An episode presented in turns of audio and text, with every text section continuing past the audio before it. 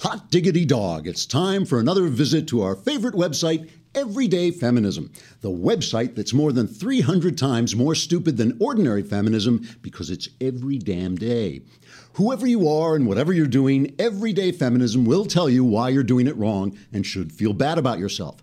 It's sort of like having a shrill, mean spirited, nagging shrew of a wife who can't cook and won't have sex with you.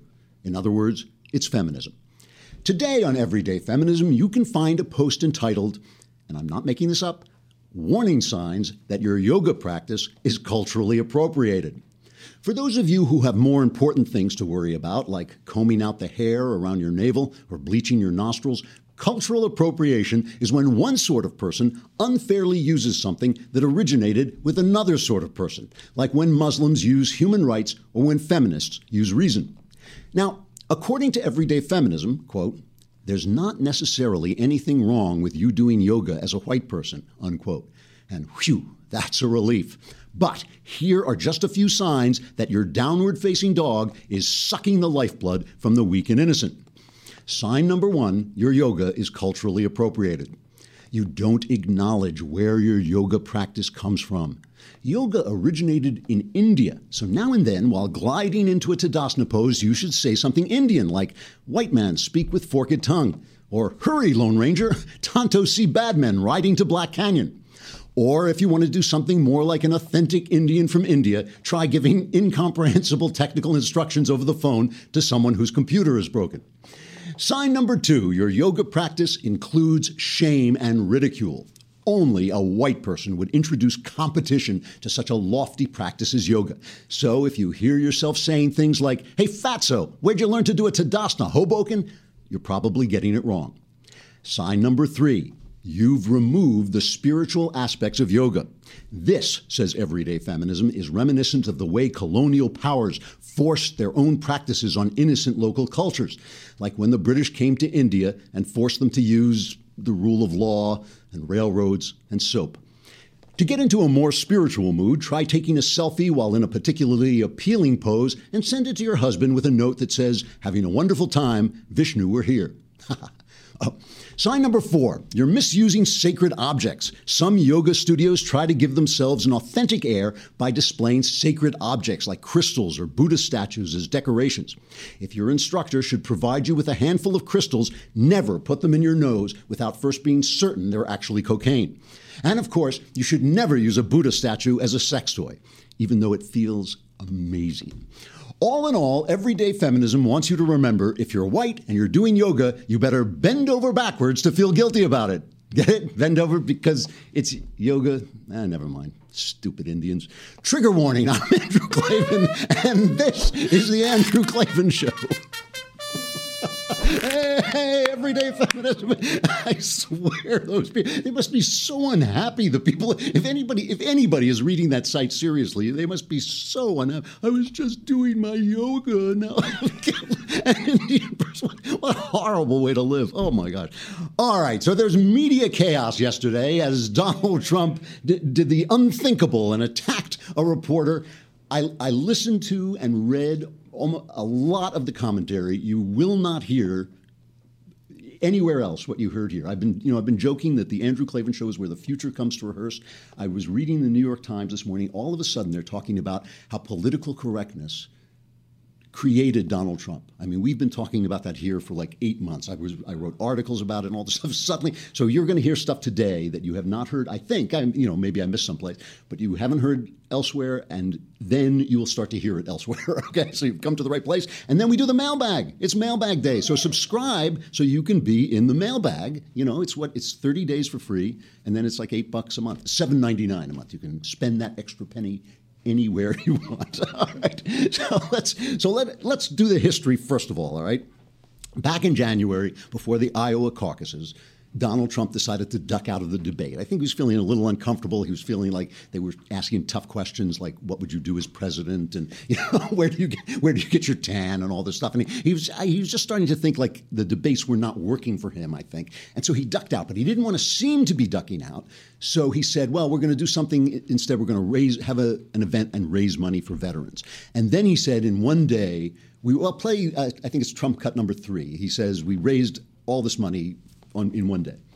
Once this started, it's for our vets. There was nothing I could do. I don't know. And you know what? I don't know.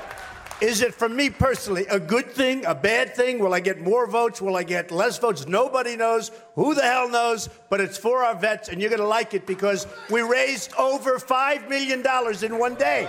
Okay, sometimes he said five million, sometimes he said six million, but it was he based it, at first he was saying I did it in, in an hour, and the point was I wasn't running away from the debates. I was doing something much more important. Nobody was doing what I was doing. It's all to my credit.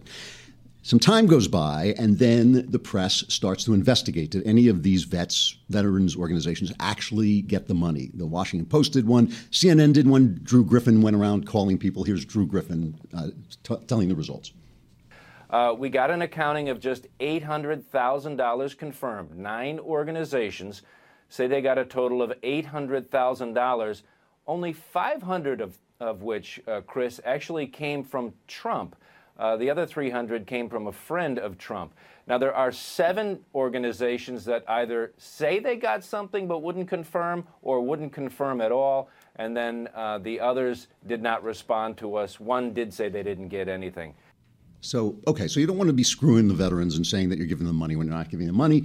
This goes on, it gets more intense. So finally, yesterday, Trump comes out with a list of all the places who got the money, and his his basic story is that you know people pledged the money, but it took some time to come through, and that he himself gave a million dollars. So this is January, February, March, April, May. It's like four months later, and he he goes out and he gets in the press's face. Uh, Trump cut number one. I'm not looking for credit. But what I don't want is when I raise millions of dollars, have people say, like this sleazy guy right over here from ABC. He's a sleaze in my book. Uh, you're a sleaze because you, you know the facts and you know the facts well. okay, that was actually not the cut. Play, play the other one. Play Trump too. Most of the money went out quite a while ago. Some of it went out more recently, but all of this has gone out, and I'll give you the names. Are you ready? Do you have your pad? And again, I, I, really think the press, look, the media, you know my opinion of the media, it's very low.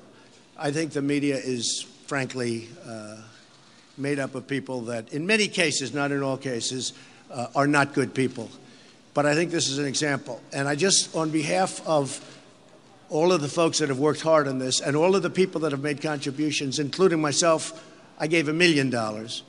But I just want to tell you that there are so many people that are so thankful for what we did.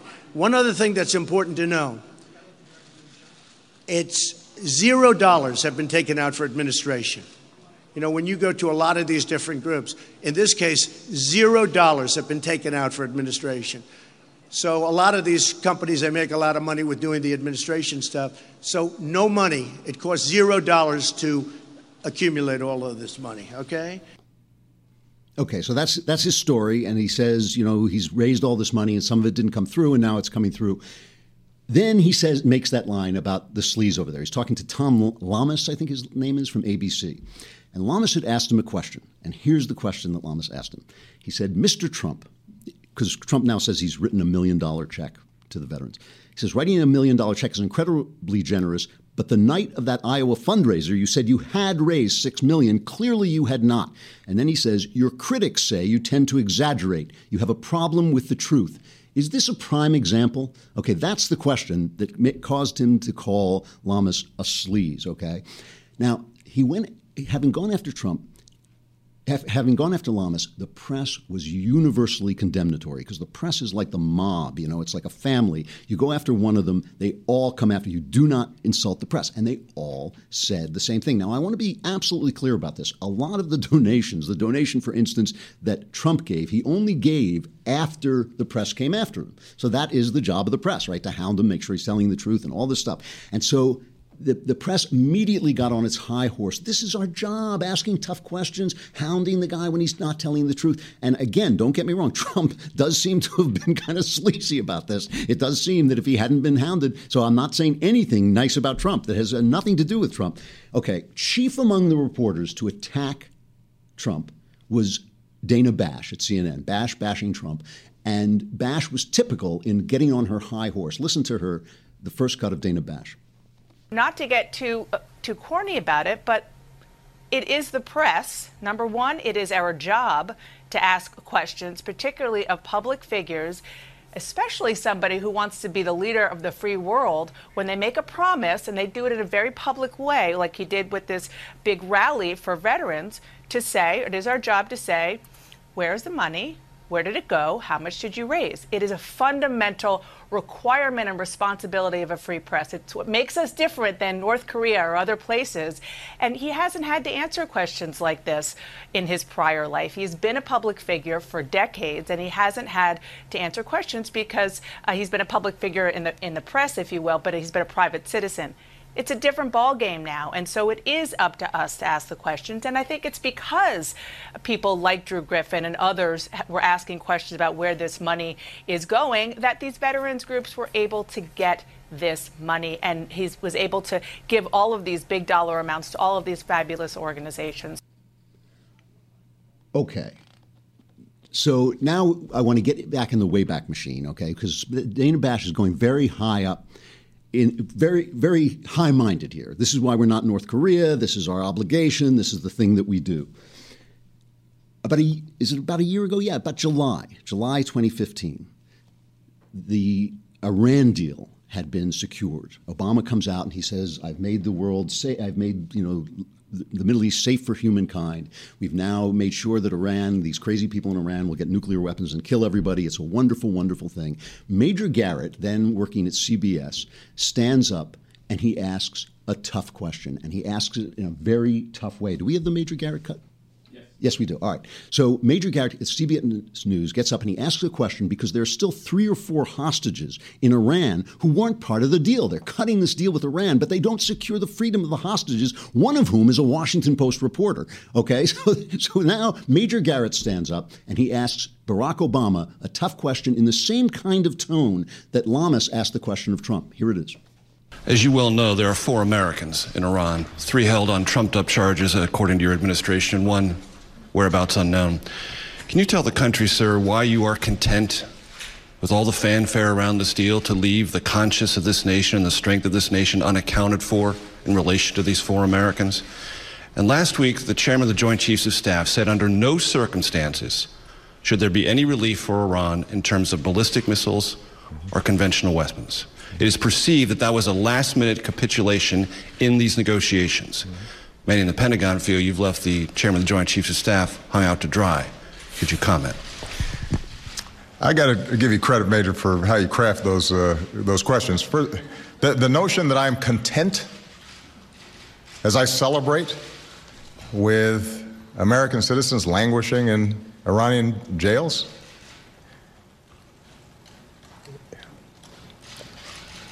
Major, that, that's nonsense and you should know better. Well, you know, so that's so he didn't call him a sleaze. He's got Obama's got a little bit. He's a little bit more upper class. He's been you know to better schools and all that than Trump. Trump just is a blunt guy. But that's that's pretty much a slap in the face. What happened? The press almost universally sided with Obama and against Major Garrett. Here's Dana Bash, same person we just heard being so high minded about what the press should do. Here's Dana Bash on Major Garrett a fine line between asking a tough question and maybe crossing that line a little bit and being disrespectful. what happened to the press is supposed to ask the tough questions? Now it's rude. Here's here we have Bill Maher. Bill Maher sent out a tweet on this saying he, that Major Garrett might just as well have used the N word. Okay, that's what he compared it. He compared it to calling him the N word, just asking that tough question. Here's um, CNN Don Lemon and another uh, reporter talking about this. I was at home watching it going, wait a minute, you know, it, it, was a little out of school. But I was, I thought that was the next thing that was coming. Like, what is wrong with you? Look, That's what I thought he was going to say. But so, Gloria, this is just a question. Reporters ask questions. Do you yeah. think that was an unfair question, and do you think that scolding was warranted? I, I think, look, the question about the fate of uh, four Americans is a completely legitimate question. Right. When you look at the language and the way it was loaded in this question, right. capitulation, are you content? Did you hang the Joint Chiefs of Staff out to dry? Uh, there are different ways to ask questions, and I think, again, when you look at the president, and I think Don's absolutely right, I don't think he really wanted to say that's nonsense. I think he wanted to say something a little bit stronger, but you yeah. could you you could you could see that that he was visibly uh, angry and upset and and irritated. The president goes off on a reporter and the press runs to the defense of the president. And this was virtually universal. I mean, it was virtually everywhere, except guys like Sean Hannity on the outskirts of, you know, polite conversation, talking mainstream media. The president went off on a reporter, and the press ran to the defense of the president. Trump goes off on a reporter, and they run to the defense of the reporter. And suddenly it's all about the First Amendment in North Korea and freedom, the freedom of the press. These guys, for eight years, have sold their soul. And I, there are no exceptions. Even the good reporters, even the Brit Humes who stood up and the uh, Bret Baiers's who stood up, they're involved. They're implicated because they're part of the media. You know, the media sold its soul. When you sell your soul and the devil shows up to collect his due, you got to pay up. And that's what's happening now. Trump, when Trump calls these people sleazy, it is only because they're sleazy. It is because they're sleazy. It's also is Trump hiding behind that? Yes, he is. But don't tell me that situation was different. Don't tell me the Iran deal was different in some way, that Major Garrett shouldn't have just excoriated him, because we now know the administration lied and manipulated the press. Ben Rhodes, the deputy national security advisor, told the New York Times Magazine, We ripped you guys off good. He basically just spat it in the Times face. And was it covered? Yeah, but now it's old news. What did he say? He said, This is Rhodes talking to the New York Times. He said, The average reporter we talk to is 27 years old, and their only reporting experience consists of being around political campaigns. They literally know nothing. so what did they do? They planted think tank experts. they planted think tank experts to call up the press and say, "Oh yeah, the Iran deal, great deal. New moderate, you know, people showing up in Iran." and the press fell for it. The press fell for it, and now they have no credibility. So when Trump does this stuff, and I, I not, again, I'm not defending who Trump is or what he did, but you can't show up after eight years and say, "Oh, we're putting on our First Amendment hat again," and now we're asking the tough questions. And by the way, by the way, this is only one example. You know, they just had this story, which is typical, typical of these people, of Katie Couric T- bringing out a documentary. It's now been canceled. She brings out a documentary on gun rights, right? And they're all over LA. There are uh, billboards advertising this thing. And it's completely edited to, you know, give a false impression. There's a scene in this thing where she asks people. I won't play it because it's you don't, you know, you can find it on YouTube. But there's a scene where Katie Couric says, "Well, if you don't have background checks, how are you going to make sure that criminals don't get guns?" And in the documentary, the gun supporters, the gun rights supporters, sit there and look at each other and they got nothing to say. And they look down at the floor and they look ashamed. And the danger music starts playing uh, in the documentary. Bum, bum, bum, bum. You know, they have no answer to this. In the real audio, in the real audio, they just answered her question. They said there are laws on the books that protect that. Immediately, there was no silence, there was no lag. They just immediately answered her question. She edited it. CBS News with uh, Dan Rather, the guy threw away his career bringing out fake documents to catch and humiliate George W. Bush on something that had happened 40 years ago. You know, I mean, a little minor transgression. If he had gotten him, if he had gotten him, the, the documents that he produced were uh, debunked within seconds.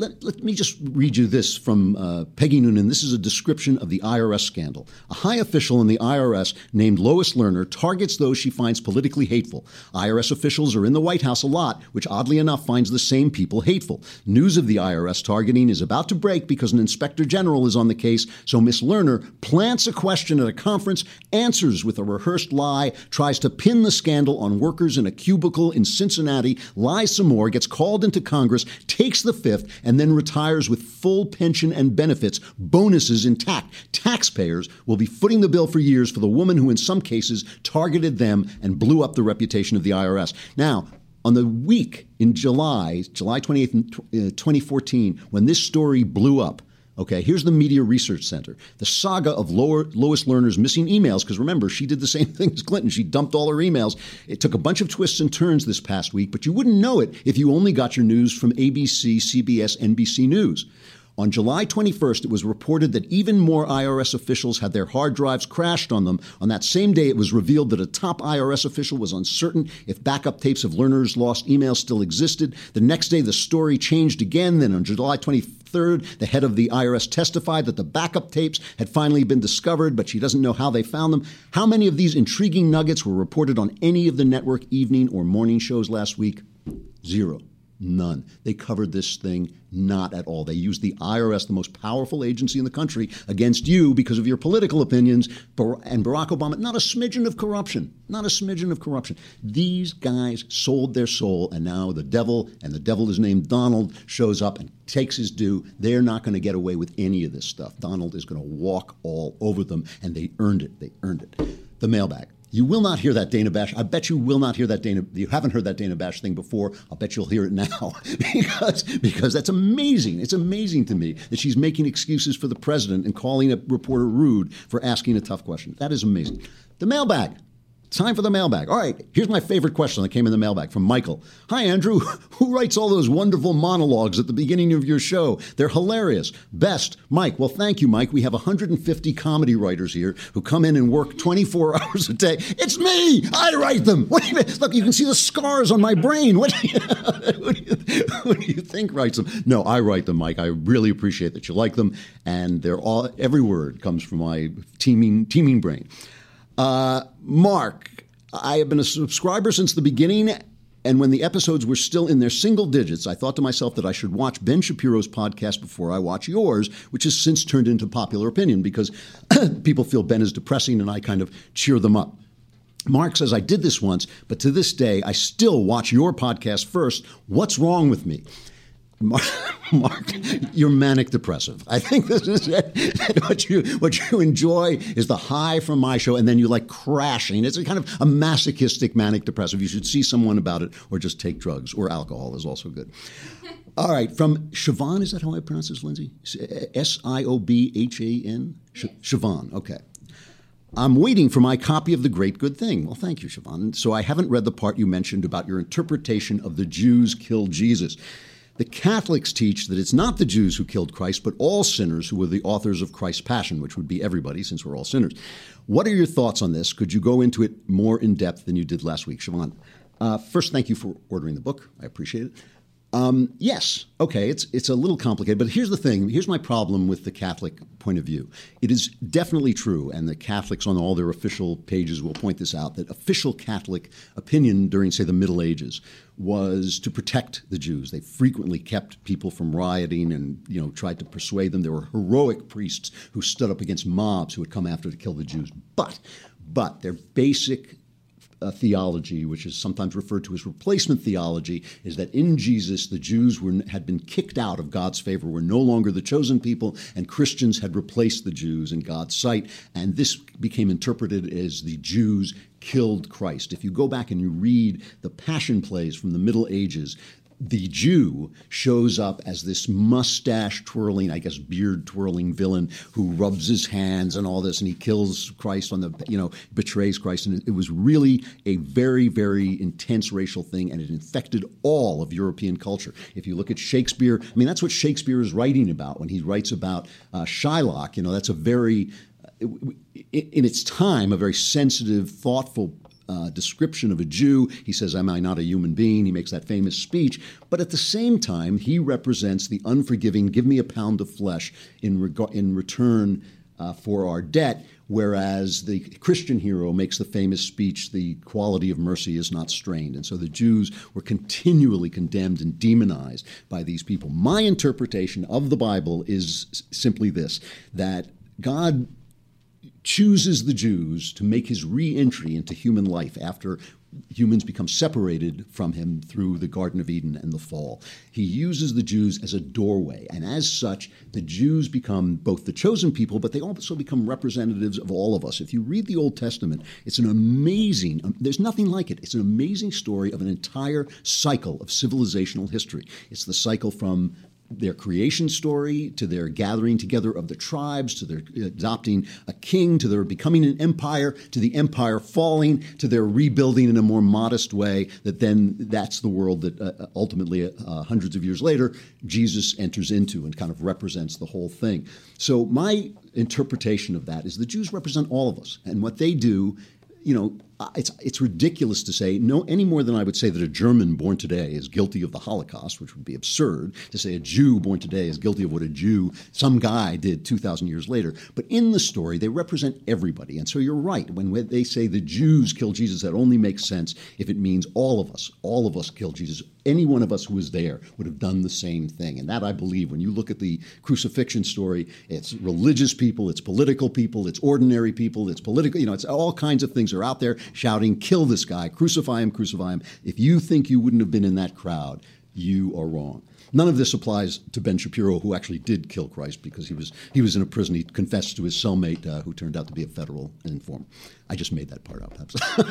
I, couldn't, I, I, couldn't resist. Anyway, that's that's my interpretation of it, and and there is a lot more about that in my book. Um, from George, you, dear Andrew, you have mentioned before that you are a tragedian of sorts. From what I have read, the tragic worldview is nearly universal prior to the coming of the Christian religion. To what extent do you think it is the case that modern progressivism is fueled by a desire to retain the comedic narrative of Christianity apart from Christ? That's a very complicated question. Um, let me see if I can simplify it. I mean, the idea basically is before this isn't entirely true that before the idea of Christian resurrection and heaven, that life was just looked down as a tragedy. But there is some truth to it. And the classical Greek and Latins uh, looked at life, many of them, a, as a, from a tragic point of view. And Christianity, early Christianity, adopt a lot of the philosophy of Stoicism, which was this Christian thing that you know you got through life by not caring that much and by suffering through. However, Christianity had this payoff at the end you went to heaven. And a lot of people misinterpreted that in my opinion as being a kind that as transforming life into a happy story. It doesn't. One of the things i love about christianity one of the things that i find so convincing about christianity it's it's a tragic religion. If you look at it if you erase all the supernatural stuff, if you erase heaven, if you erase the afterlife, if you erase the resurrection, it's the story of a man who comes from God and tells the truth and is killed dead. That is the world without faith. That is the world without faith, and it remains the world even with faith, except you add on something else. So I definitely think F. Scott Fitzgerald said Americans like their tragedies with happy endings. I definitely think that this happy talk misreading of Christianity that if you believe good things will happen to you, you you know the prosperity gospel and all this thing stuff. I think it's nonsense. Uh, Schopenhauer, the philosopher, called it banal optimism. I think it is a misreading of Christianity. Christianity does nothing if not accept the tragedy, the tragic nature of human life. Even the early Christians, and last year uh, or so, a couple of years ago, I was reading some of the earliest Christian writings, and they would say, "Oh, you know, I love to suffer. I, I seek out suffering to be like Christ." Well, Christ didn't seek out suffering. Christ was in the Garden of Gethsemane saying, "Get me out of this. Get me out of this," because he was wholly human. He was wholly human. So, yes, I, the answer to the question is yes. I think there are a lot of people who use uh, Jesus to create a happy talk version of life. I think that is a misreading of Christianity. I think Christianity fully and completely embraces the tragedy of life, but says there's something more. There's another spiritual level on which things uh, on which things exist. All right, I'm going to take one more. I never leave myself enough time. I should just do the whole show as a mailbox. Elaine asks, says, I know you and Ben are friends with Ann Coulter, but it's not fair to give her a pass just because she cares about illegal immigration. If she were to say, Yeah, I know Trump is all those horrible things, but I care most about illegal immigration, so I'm on the Trump train, okay, maybe. But instead, she endorses and defends every horrible thing about him. From Elaine in Atlanta, uh, I don't give Ann a pass. What I said about her, and will continue to say, is that she's acted in keeping with her own philosophy, that no one can say that Ann is is trying to you know, bump up her brand or get on television or sell her books by endorsing Trump. She is being completely true to her point of view, which is that we are being invaded, that it's more important than anything else, that the cultures that are coming in are destroying our country. I disagree with her. I disagree with her, and I think she's wrong, but she's on the Trump train for reasons that are completely legitimate and in keeping with her personality and philosophy. That's the only thing I've said about her, and I don't think it's fair to attack her as if she's being dishonest. That's that's it. Okay, I'm done. Stuff I like. Yesterday, as I was talking about my anniversary, I uh, played a song by George and Ira Gershwin. So I figure it's a short week. I'll just stick with that. I have made a discovery that I think you guys are really going to like. I, I, I, haven't seen this guy around much. He gets a lot of hits on YouTube. His name is Jacob Collier. He's a young British guy in his 20s who has worked with MIT to develop ways that he can use only his voice to make himself an entire a cappella choir. So here he is singing one of my favorite Gershwin songs, Fascinating Rhythm. This is all him singing a cappella using machinery to blend his, his voice together.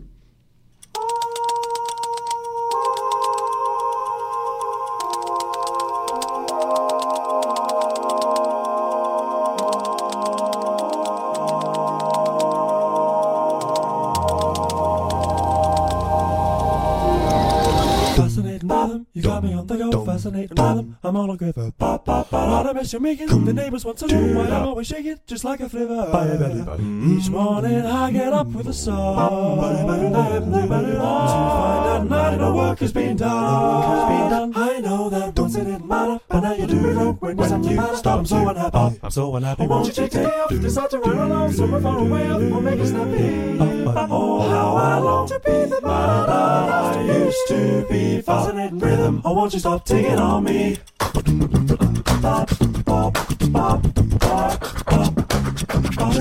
Please stop taking now.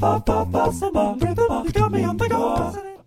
That's that's a talented guy. I mean, that is really a talented kid. Jacob Collier will come back to him. He'll be on Stuff I Like again because he really is that good. The Klavanless weekend is already looming in front of us. We have one more day to go. Come back tomorrow. We'll try our level best to get you through. I'm Andrew Klavan. This is The Andrew Klavan Show. We will see you then.